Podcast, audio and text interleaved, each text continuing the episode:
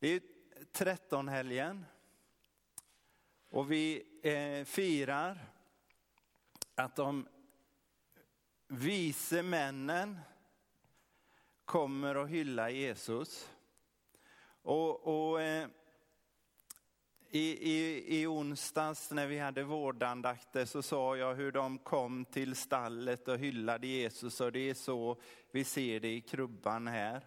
Men förmodligen var det ju inte så att de vise männen kom precis när Jesus föddes. Utan vi har liksom rationaliserat ihop det. Utan förmodligen kom de ju en, en tid efteråt. Det står, det står i Matteus att när de kom fram gick de in i huset eh, i, i Betlehem. Eh, och förmodligen har ju Josef Eh, och Maria lyckats fixa något bättre boende. Eh, men, men som sagt, eh, det skulle vara krångligt att ha två olika krubbor. Men det man, det man kan fundera över, de kom ju till Judeen och så småningom till Betlehem på grund av att de hade sett en stjärna gå upp. Och vad var det egentligen de såg? Tack och lov. Vad var det de egentligen såg? Ja, vi kan börja konstatera att i Bibel 2000, eh, som Gunnel läste, så är, det ju, är de ju inte visa längre, utan de är stjärntydare. Och de, de var nog både astrologer och astronomer. Man kan säga att för dem gick vetenskap och religion verkligen hand i hand. Men vad var det de egentligen såg där? uppe på himlen. Man, det finns olika teorier. Det ena är att det är planeter i konjunktion eller att det var en komet. Det kan faktiskt ha varit både och. För det första så, så vet vi nu att Jesus inte föddes år noll. Eller det gjorde han ju på ett sätt, men år noll är inte år noll enligt, enligt vår tideräkning. För den munken som flera hundra år efteråt försökte räkna ut Jesu födelseår räknade ju faktiskt några år fel. Det vi också vet är att ett, ett märkligt himlafenomen ägde rum år sju före Kristus. Tre gånger under samma år så stod Jupiter och Saturnus mitt för varandra, alltså i konjunktion, i, i fiskens tecken. Och det här, fisken det var starkt förknippat med Judén och det lyste ju extra starkt. Eh, och, det, och det här var väldigt speciellt, det sker en gång vart åtta, 800 år. Så en, en lertavla som man har hittat norr om Babylon hänvisar till det här fenomenet. Och vilket visar att det här var viktigt för babyloniska astronomer. För med stor sannolikhet så var ju de här stjärntydarna från Babylon. Som var dåtidens centrum för både astronomi och astrologi. Så när, de, när de såg den här konjunktionen så, så har det signalerat, kan det ha signalerat för den här stjärntidarna, någonting är på gång i Judeen. Vad kan det vara? Någonting är på gång, en kung ska födas. Sedan kan vi se i, i kinesiska källor om en komet med en svans som syntes år 5 före Kristus. Och det kan ju faktiskt vara så att den här konjunktionen gjorde att stjärntydarna förstod någonting är på gång. Och de liksom fick en beredskap. Och sen när de såg kometer så liksom var det tecknet för dem och de var beredda på att, att ge sig av. Jag säger inte att det, att det var exakt så, men det kan ha varit så.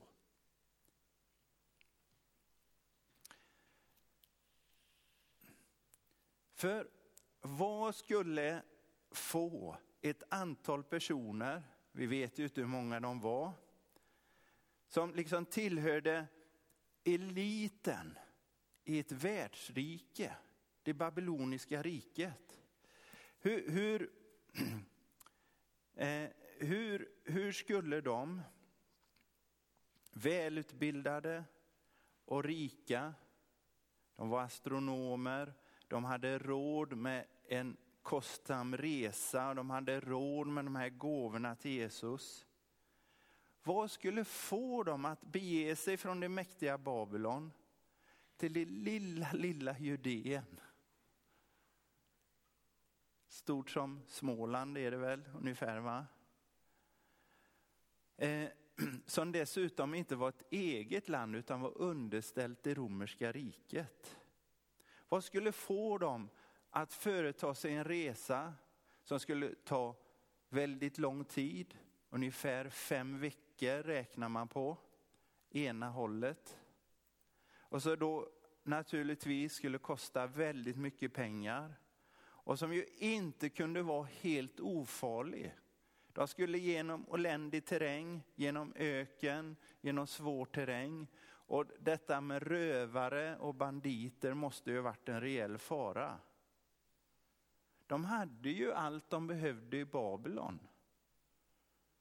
De hade redan religion, de hade status, de hade gott om pengar. Så varför beger de sig? Och för de såg inte bara en stjärna, utan de såg att ljuset lyser i mörkret och mörkret har inte övervunnit det i en trasig värld, i en, en mörk värld. I en värld där det är så mycket lidande och svårigheter. Så såg de något mer än vad ögat kan se. Alltså stjärnan förmedlade en hälsning som gav dem ett hopp. Och de stannade inte där de var och tillbad själva stjärnan utan de förstod. Den pekar mot något mer, mot någon mer. Och fast de inte riktigt visste var de skulle finna ljusets källa så gav de sig iväg i tro.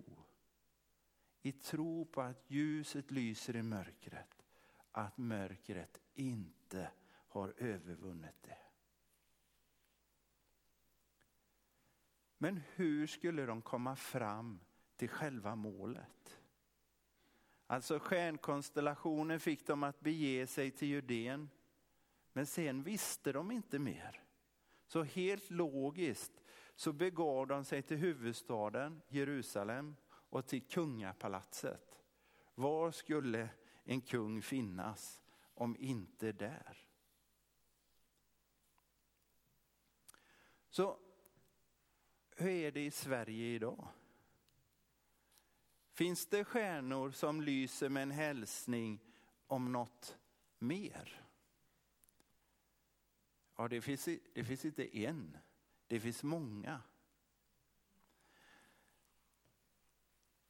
Om man åker med SJ, vilket inte jag gör så ofta nu för tiden, det borde byggas en järnväg mellan Vårgårda och Ulricehamn. Ja. Eh. Men åker man med, vilket min dotter gör desto oftare, så kan man få den här tidningen Kupé som SJ delar ut gratis eh, till alla resenärer. Det är ju ingen andlig tidskrift direkt. Och de försöker ju nå liksom hela bredden av, av sina resenärer. Men på framsidan här så sitter Lasse Hallström med sin, sin fru och sin dotter. Och så står det en familjeaffär. Och så med underrubriken Tack vare den svenska konstnären Hilma af Klint samlas nu Lasse Hallström, Lena Olin och Tora Hallström i ett och samma filmprojekt. Och så kunde man ju vänta sig att, att det slutar texten på framsidan, men så står det en mening till. Med en stor portion nyvunnen andlighet. Ja, i tidningen QB. Som pastor så, så bläddrar jag med nyfikenhet fram med artikeln. Då visar sig att den här Hilma af Klint var inte enbart konstnär, utan hon var också verksam med spiritism och seanser och, och teosofi och antroposofi och det ena med det andra. Och så eh, berättar artikeln att Hallström inför att göra den här filmen så går han till ett medium som kontaktar Hilma av Klint. Och Hallström får hennes välsignelse att, eh, att eh, göra filmen. Och man tar till och med med repliker i filmen som, som mediet har sagt sig komma då från, från Hilma och Klint. Och så berättar artikeln att både Lasse och dottern Tora landat i sin andlighet genom detta.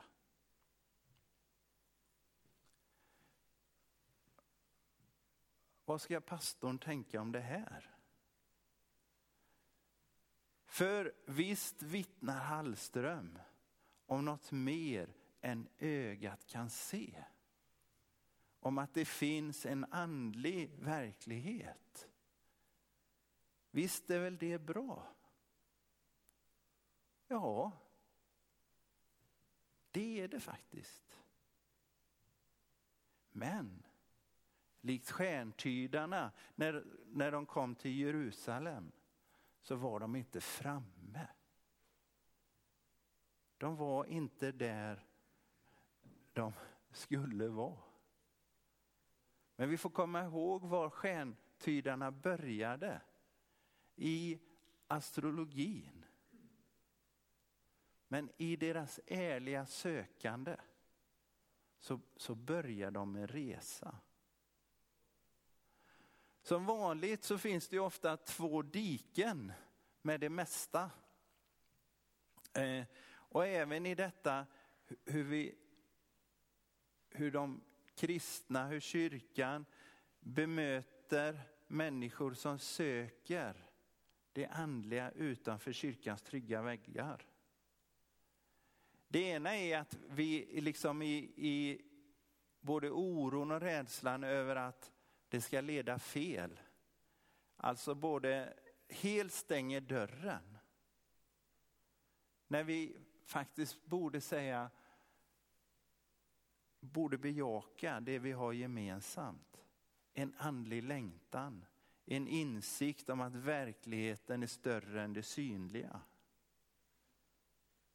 Det andra diket, det är att vi helt öppnar och säger att ja men du har ju den här längtan och den här insikten. Du är framme i Betlehem. När man själva verket är i Jerusalem. Det enklaste är ju alltid att bara säga ja. Eller att bara säga nej. Men oftast är vi faktiskt kallade att, att både säga ja och nej. Men det är mycket svårare. Hur gör man det? Hur gör man det i en, i en pluralistisk värld? Ja, vi får göra som Lasse Hallström. Vi får vittna. Vi lever i en pluralistisk värld, i en mångfaldig värld, även när det gäller det andliga. Och kristen tro har, har inte rätten till något tolkningsföreträde. Den tiden är förbi. Men samtidigt har en Jesus-troende rätten att vittna om det hon tror på. Precis som alla andra har den rätten, som Lasse Hallström har sin rätt.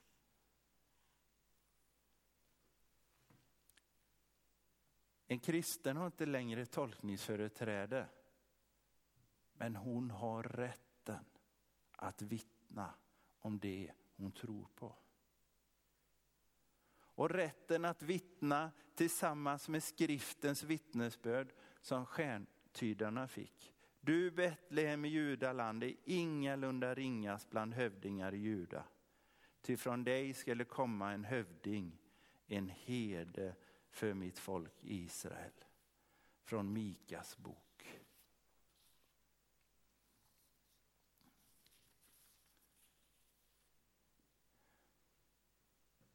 Om vi lägger tyngdpunkten i vårt vittnesbörd om vad som är stjärnans mål, om vad som är vårt ja.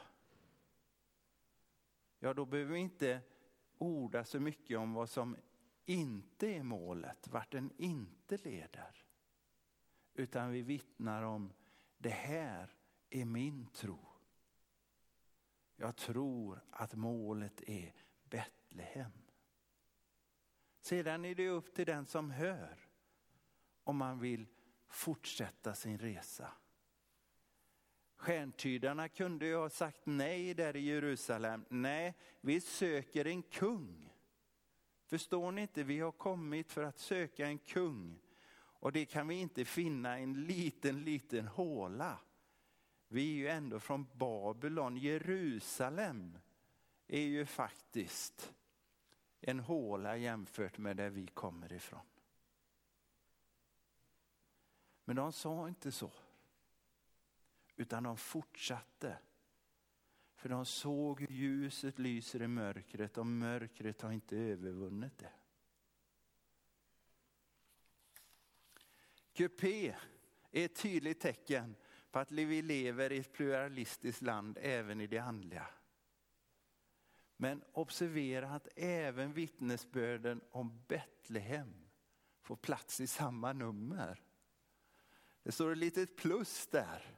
Så står det quizfeber och så står det Sebastian Staxet.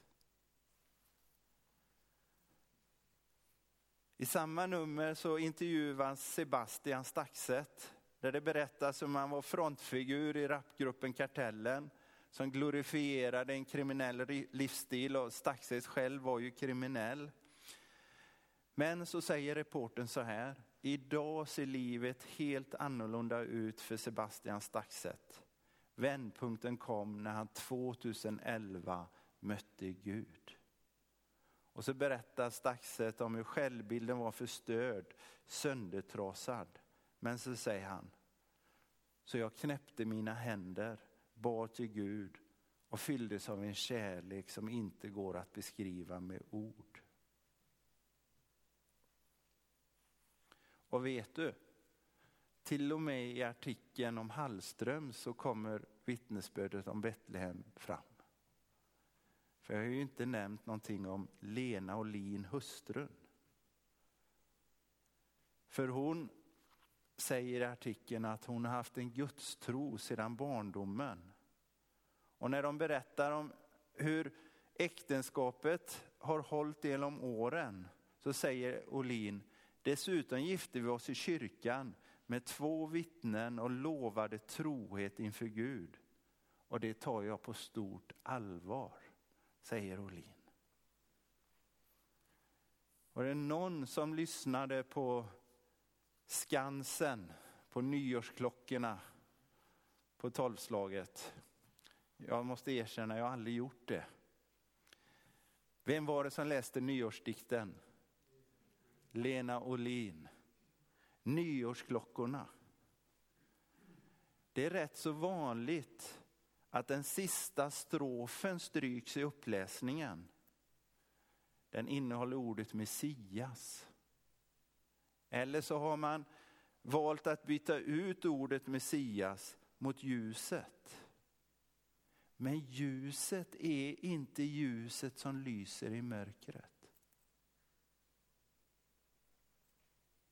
Men Lena Olin gjorde inget av det. Hon valde att avsluta med orden från originalet. Ring honom in, den bidande Messias. Du och jag kommer förmodligen aldrig, förlåt mina fördomar, men de säger mig att du och jag kommer nog aldrig att bli tillfrågade om att läsa nyårsklockorna på Skansen vid tolvslaget. Ursäkta.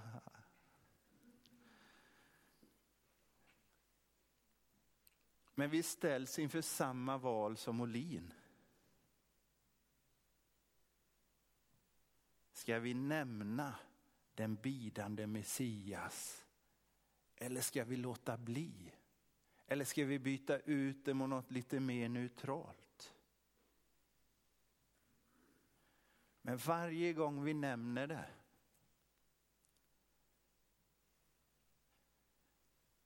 bara genom detta enkla att säga ja, jag är en troende kristen. Eller att säga ja, jag tror på Jesus, jag vill följa honom och inget mer. Varje gång vi gör det, varje gång vi gör det valet, då vittnar vi om att ljuset lyser i mörkret och mörkret har inte övervunnit det.